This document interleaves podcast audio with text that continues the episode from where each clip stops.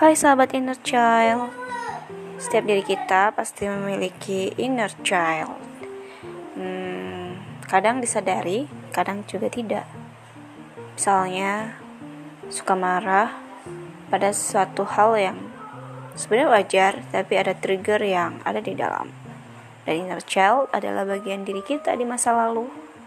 So, podcast ini akan membahas hanya berkaitan dengan suara inner child.